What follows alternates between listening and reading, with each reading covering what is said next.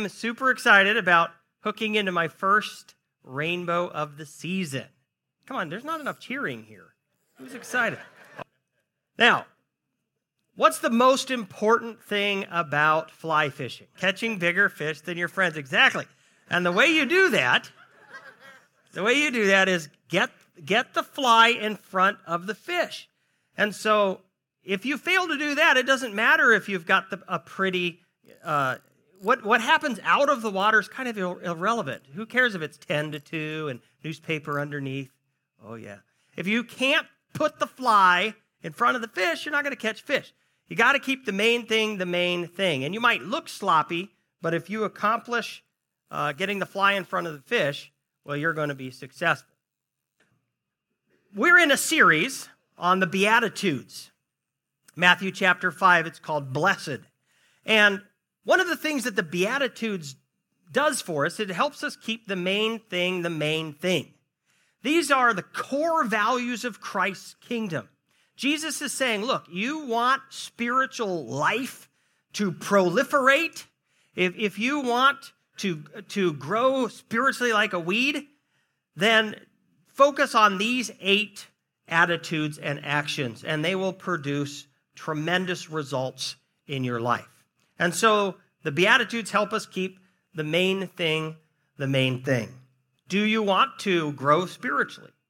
Uh, do you want to make significant progress spiritually? Well, Jesus kind of gives us uh, the, the attitudes and actions that we should prioritize in our lives. Do we prioritize these things? Turn in your Bibles, if you would, to Matthew chapter 5. We're going to read uh, the first 12 verses. In fact, we're going to be in these 12 verses for eight weeks. This is week two. Seeing the crowds, he, Jesus, went up on the mountain, and when he sat down, his disciples came to him, and he opened his mouth and taught them, saying, Blessed are the poor in spirit, for theirs is the kingdom of heaven. Blessed are those who mourn, for they shall be comforted. Blessed are the meek for they shall inherit the earth. Blessed are those who hunger and thirst for righteousness, for they shall be satisfied. Blessed are the merciful, for they shall receive mercy. Blessed are the pure in heart, for they shall see God. Blessed are the peacemakers, for they shall be called sons of God. Blessed are those who are persecuted for righteousness' sake, for theirs is the kingdom of heaven. Blessed are you when others revile you and persecute you and utter all kinds of evil against you falsely on my account. Rejoice and be glad, for your reward is great in heaven. For so they persecuted the prophets who were before you.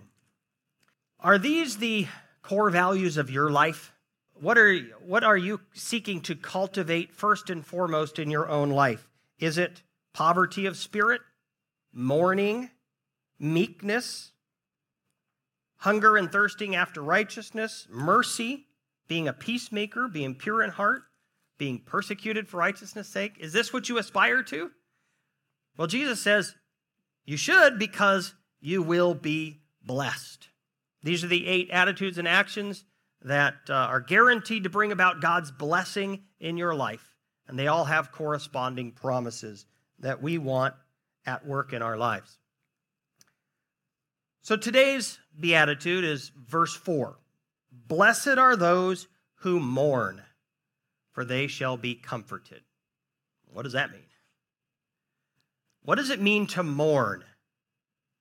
Well, everybody, everybody in the world suffers loss and you know grieves it.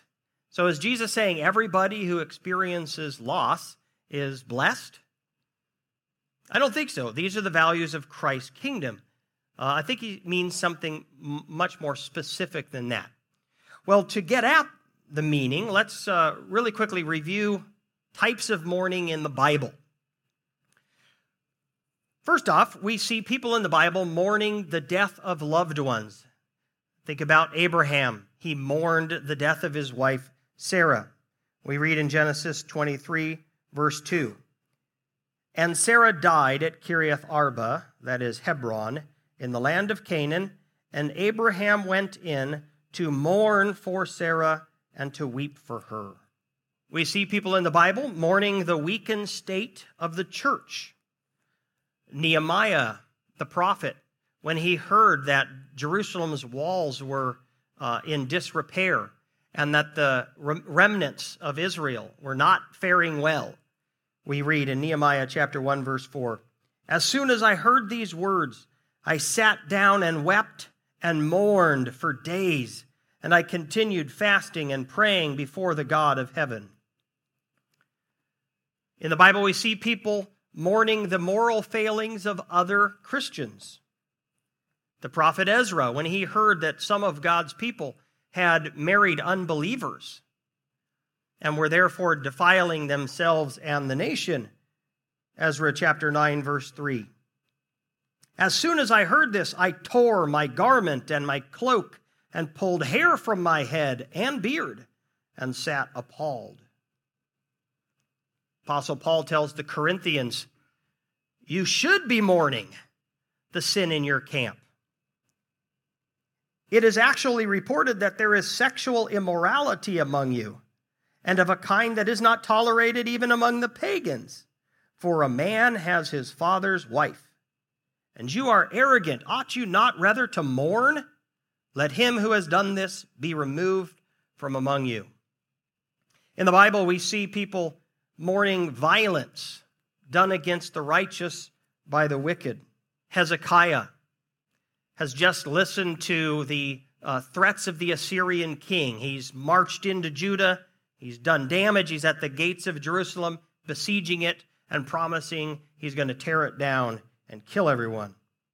2 Kings 19:1 As soon as King Hezekiah heard it, he tore his clothes and covered himself with sackcloth and went into the house of the Lord. In the Bible, we see people mourning personal loss due to the sin of other people against them. I think of Amnon and Tam- Tamar. She was raped by her cousin. 2 Samuel 13, 19. And Tamar put ashes on her head and tore the long robe that she wore.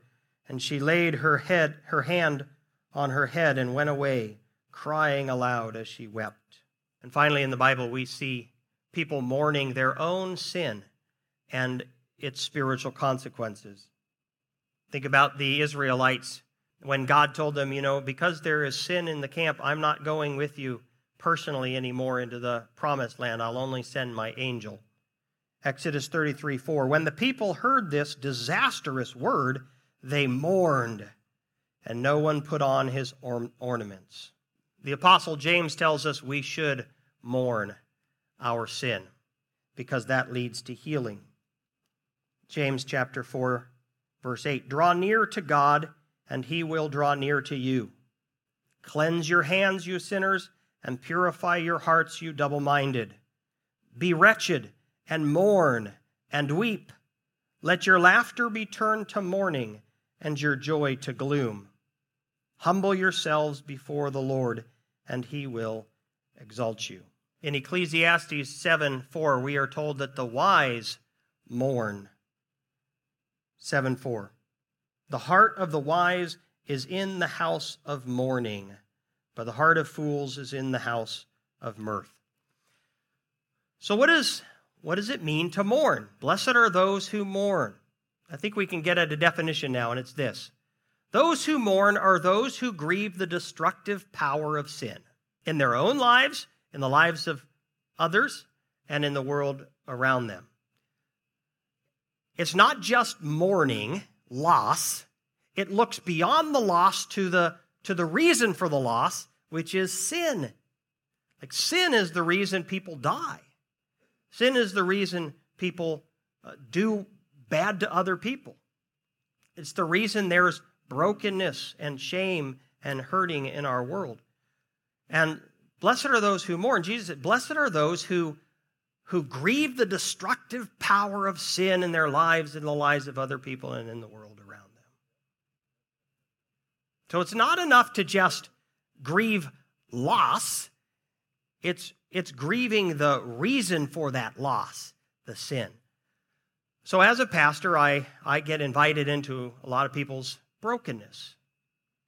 And I've been invited uh, into a lot of broken marriages to act as referee or, or um, to try to be some healing agent. And every, every single time, there is a sense of loss. Uh, and the offending spouse, the one who's cheated, uh, always laments, always is grieving the breakdown of the marriage, right? But they're not always grieving the sin. And there is a fundamental difference, a total difference between the person who says, I have sinned against my spouse, my marriage is falling apart because I got to this place. How did I get here? God, forgive me. I need to, I need to change. It is totally different between grieving loss and grieving the sin that caused the loss. And that's what Jesus is talking about. Blessed are those who mourn. Blessed are those who see that sin is the, the real issue and they grieve it in their own lives and in, and in the world around them. Now, why is this a, an attitude that brings about God's blessing? Blessed are those who mourn. It's one of those core values of Christ's kingdom that God cannot help but bless. And I think here's, here's the reason. When you, when you recognize that sin's the real problem, then you can go to the real solution. When you recognize that, that the real enemy to thriving, my own personal thriving and my family's thriving and my friends thriving and my society's thriving, when you recognize the real enemy to thriving is sin, well, then you are looking for the real solution forgiveness from God and growth in, in holiness and righteousness in your own life and uh, in the world around you. Now, when I listen to the radio, my favorite talk shows, and I go online and I read The Economist, and uh, I'm never, virtually never, do I hear people saying, the problem is sin. I hear uh, it's economic inequality. The problem is uh, limited access to health care or uh, limited access to education, lack of opportunity. And these are all things that we should work to address. They are, they are problems. They're not the core problem. And so if you think that the, uh, that the real issue is economic inequality, what solution are you going to provide? Yeah, economic solutions. It's only when you recognize the real obstacle to thriving is sin that you go to God and seek forgiveness and, and help by His Spirit to live a righteous life. That's why this is an attitude that brings down God's blessing on your life. In Second Chronicles, if my people who are called by my name will humble themselves. It, that's another way of saying, Blessed are those who mourn. I'll forgive them and I will heal their land. Blessed are those who mourn, for they will be comforted. Who comforts those who mourn? It's God. God comforts. In fact, and I don't I don't normally comment on Greek and Hebrew words, but the word there for comfort is the same root word for the Holy Spirit. The Holy Spirit is uh, uh, the paraclete, and the word for comfort is uh, parakleo. Comes from parakleo is the root, and it's the Spirit of the living God who comforts us. We are going to be comforted, and we're comforted by God. And how does He comfort us? Well, the Spirit of the living God comforts us in these six ways. At least these six ways. Number one, God comforts us by assuring us that someday sin will be removed and we will enjoy a perfect world forever. So, first off, the Spirit of, of God assures us of the promise of God that there's coming a day when the big enemy, sin, is going to be taken out of our existence. There will be no sin anywhere in the universe. And therefore, there won't be the brokenness that sin produces. And we get to live forever with God in that glorious future. And that is a great comfort. a great comfort. For the Christian, the best days are always in front of us. Praise the Lord. See, even death can't get in the way of that. There's the big comfort for death. Secondly, God comforts us by forgiving our sins and assuring us that we have fellowship with God. If we confess our sins, He is faithful and just and will forgive us our sins and cleanse us from all unrighteousness. I write these things to you, my brothers, that you may know that you have eternal life. The Spirit of the living God assures us that since we have repented of our sins and placed our faith in Jesus Christ and are united with Him by, by death, uh, by faith, His death has paid the penalty for our sins, and His righteousness has been applied to our account by the grace of God. That's a tremendous comfort because we fail. And we know that. We're aware, more than anybody else other than God, we are aware of our own uh, sinfulness. Third way God comforts us by empowering us to break free from the power and presence of sin. The Spirit of God comforts us by empowering us to grow in holiness, to get rid of those destructive, sinful patterns that have enslaved us. And the older I get, the more I recognize sin is slavery. Sin is slavery. And when you are when you find yourself saying I don't want to do that and you do it anyways, that is slavery. And the spirit of God helps us break out of that. The fourth way God comforts us by providing us his peace in the midst of our difficulties. The peace of God, which passes all understanding, will guard your hearts and minds in Christ Jesus. And that is the uh, result of casting your cares on him, for he cares for you. So you take your you take your um, loss to the Lord, and then he uh, returns that with his peace. The fifth way God comforts us is by granting us the grace to endure. And here I mean grace in terms of divine empowerment. He divinely empowers us to endure the loss that He has uh, called us to walk through.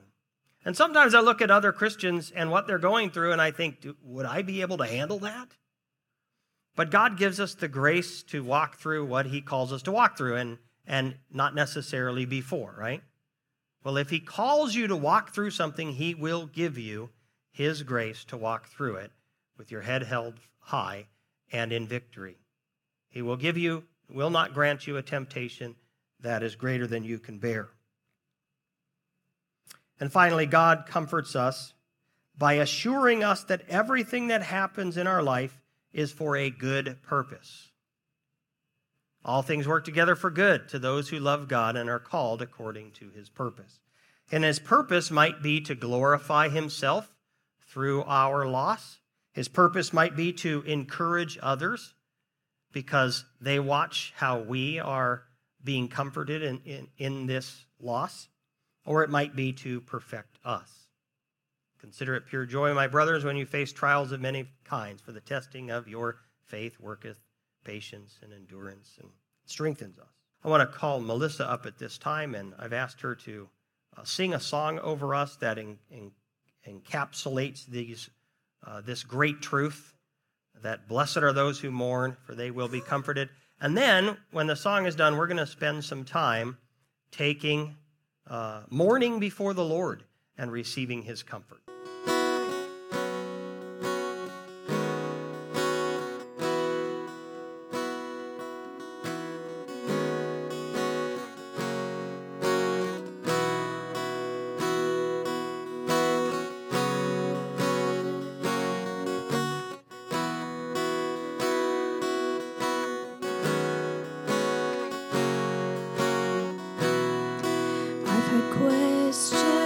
Jesus, you're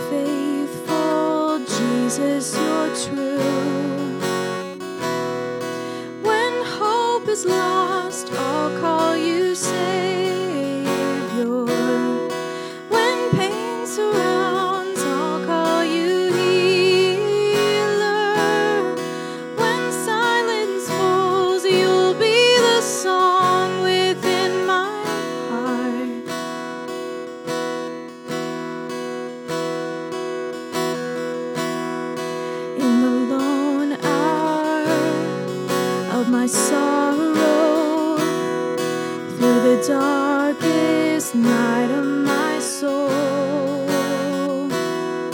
You surround me and sustain.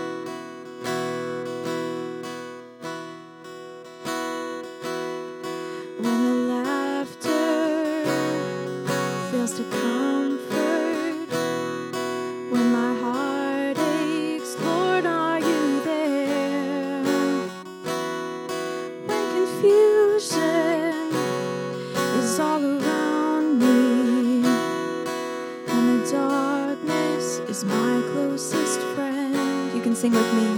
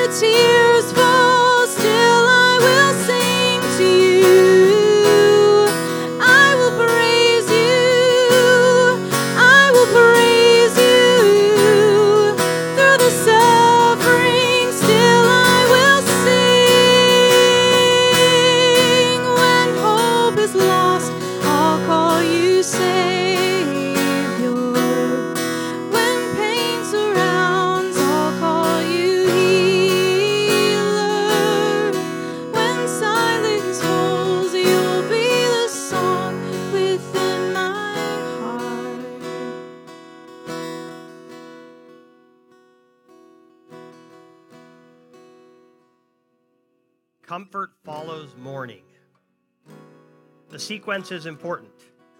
God wants to comfort us, but we have to mourn. Everybody has loss in their life. Everybody needs comforted, but not everybody is being comforted by God. But you are his child, follower of Jesus Christ. Comfort by God is your right. But you got to bring your loss to the Lord. So you know what that is. It might be a loss that's in your life because someone has sinned against you, maybe violently even. It could be a loss because of your own choice. It could be a loss because of someone you love who has made poor choices. Whatever your loss is, take it to God. If someone has hurt you You take that to the Lord and let Him comfort you. I, I'll take care of it. If you sin, let the Lord say to you, I forgive you. You're cleansed. I want you to move forward in life. Someone you love, cast them upon the Lord and upon His mercy. He hears you, it matters to Him as well. And so, right now, as Melissa continues to sing, name that loss in your life, mourn it, and let the Lord comfort you.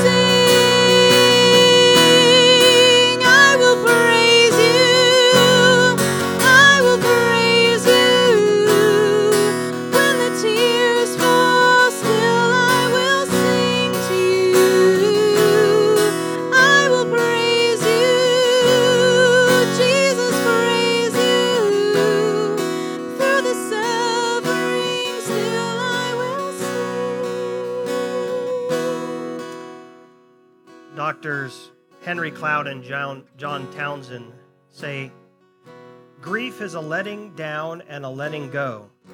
And we cannot let down and let go if we are not being held up. If there's not enough love to sustain us, we cannot let go of anything. God wants to hold us up in our loss. He wants to provide us the context of love wherein we can mourn and be comforted. Boy, this is your right as a child of God to have God comfort you. Step into it, take advantage of it.